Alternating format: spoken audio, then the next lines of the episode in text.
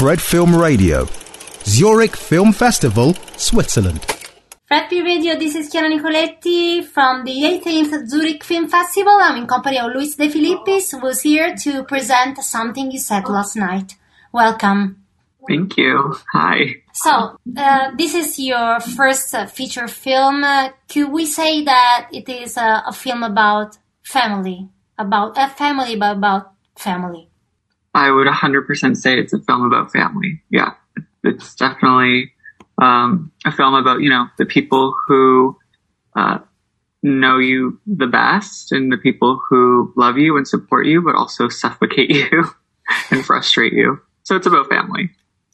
And uh, speaking about family, and uh, the film is not focusing on having among the protagonists also a transgender woman, but and I really loved her family, and um, also in this sense because they're always angry as it mm. as it um, as it should be about the decision, the actions uh, their daughters take and never for who they are.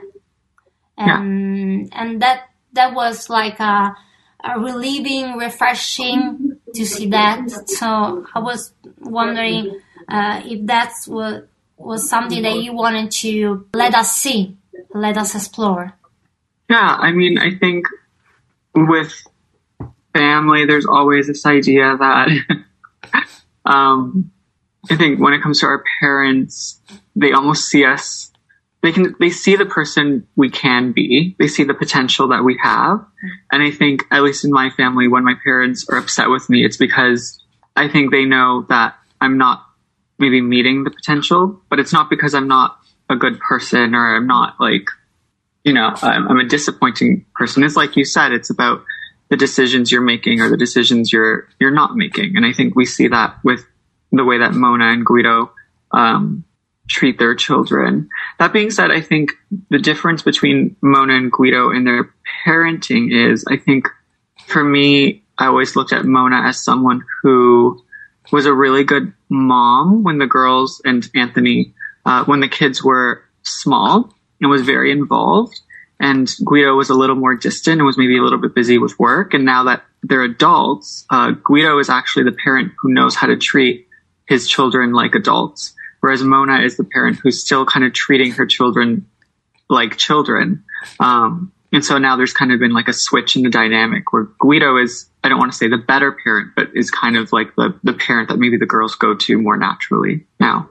How did you think about the film? Why did you decide uh, to um, portray this family uh, during vacation? So I think so it, the, the film kind of took its tone and style from my short for Nonna Anna, which was about mm. um, a trans woman and her relationship with her Italian grandmother. And in that story, we see two women who are kind of going through mirrored experiences of identity. So as the trans woman Chris is kind of coming into her own and finally starting to see herself, um, her grandmother is losing her sense of identity. She's losing her sense of independence. Um, and so both women are kind of seeing their experiences like reflected back and back to each other.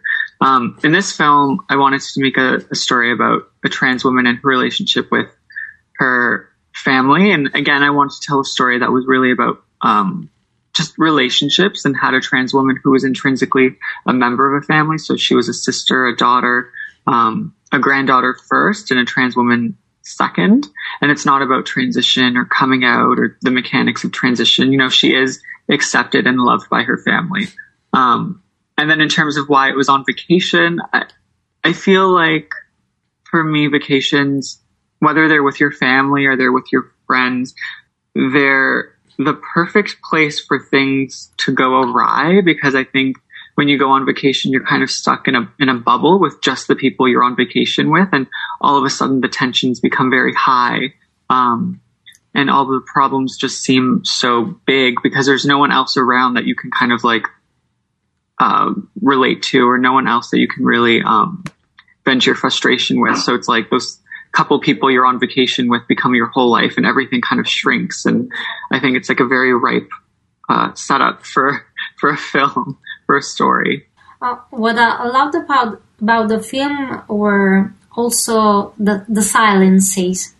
I mean, I, I loved um, staying with these uh, people. You know, in a way, I felt part of it all. Maybe it was because of the silences. Maybe because I could, I felt I could uh, understand something. Uh, I could observe and be part of, of it all. So, how did you direct this? How did you conceive this? Yeah, I mean, so for me, especially because it's a story about family, I found that with my own family at all, at least, um, I find that, and the people that I know the best, I find that I can sit in comfortable silence with them. So that was something I wanted to showcase in the film. Uh, and then in terms of like how I actually directed that, I think Carmen, who plays Ren, is a character that I think is like the most silent, and she's also the main character. Uh, but in casting, I was really looking for someone who uh, understood the power of silence, who understood that like even though Ren isn't speaking, it it doesn't mean she's not saying anything. Um, and and Carmen had all of those qualities. She just got it right from the very first time I saw her read a scene. She's someone who really does uh, feel comfortable only speaking when she feels like it's warranted. Uh, it is a story about family. It's not a story about transgender woman, but uh, I think that with like two scenes, you manage also to uh, make a point in, in that direction. You know, there's a uh, the pool scene, for example, that that I love that that shows you like with those silences, with you know two or three sentences, the difficulties and hmm. that that transgender woman have to go through and and Yeah. doesn't want to accept anymore. And and another scene was beautiful for me and made me think about my kids was the bathhouse scene. And that was family for me. Without gender, without, you know, sexual thinking, you know, all this, it's uh two sisters um being together. So I wanted to ask you about those scenes and mm, you know, in a more general sense. Yeah, I mean, I think for me, why the pool scene is so important is because we see the way that Renata chooses to stand up for herself. So in the scene, in a couple of scenes prior to that, we see in the parking lot um, the way that her mom chooses to stand up for Renata, which is very different. They're very different characters. Mona is someone. Mona is the mother. Mona is someone who um, is very vivacious, is very like confrontational, is very abrasive, is very much like, you hurt my child, I'm going to kill you, um, which is great as a mom. Uh, whereas Renata is a little bit more subtle.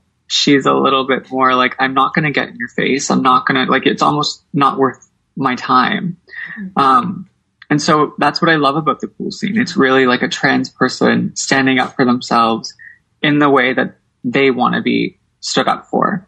Um, it's them claiming back their agency, and she she doesn't necessarily get like upset. She doesn't get nasty. She just she makes a point, and she gives him a couple chances, and like he, continues to fail, and she's like, okay, great, this isn't worth my time.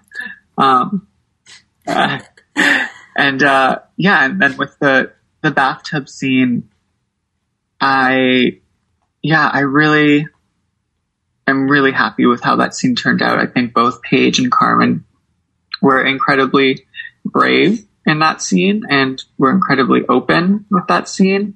And to me, it almost feels like it's a it's a scene like they probably had a moment like this when they were four or five years old and they were taking baths together and I don't know, it's just like it's a moment of innocence. It's a moment of childhood and they're just two sisters in the bathtub together supporting one another and that's what that's what it's all about at the end of the day.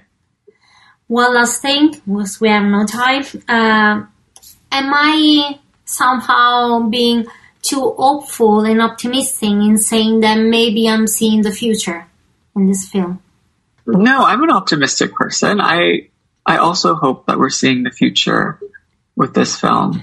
Um, it was a lot of work to get it to this point.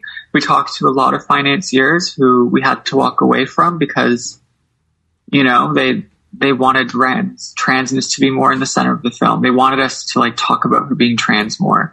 Um, ultimately, those aren't the financiers who signed on to the project or that we ended up working with. We walked away from those financiers. But the point is that we did find financiers who supported the project and who could see what we were trying to make.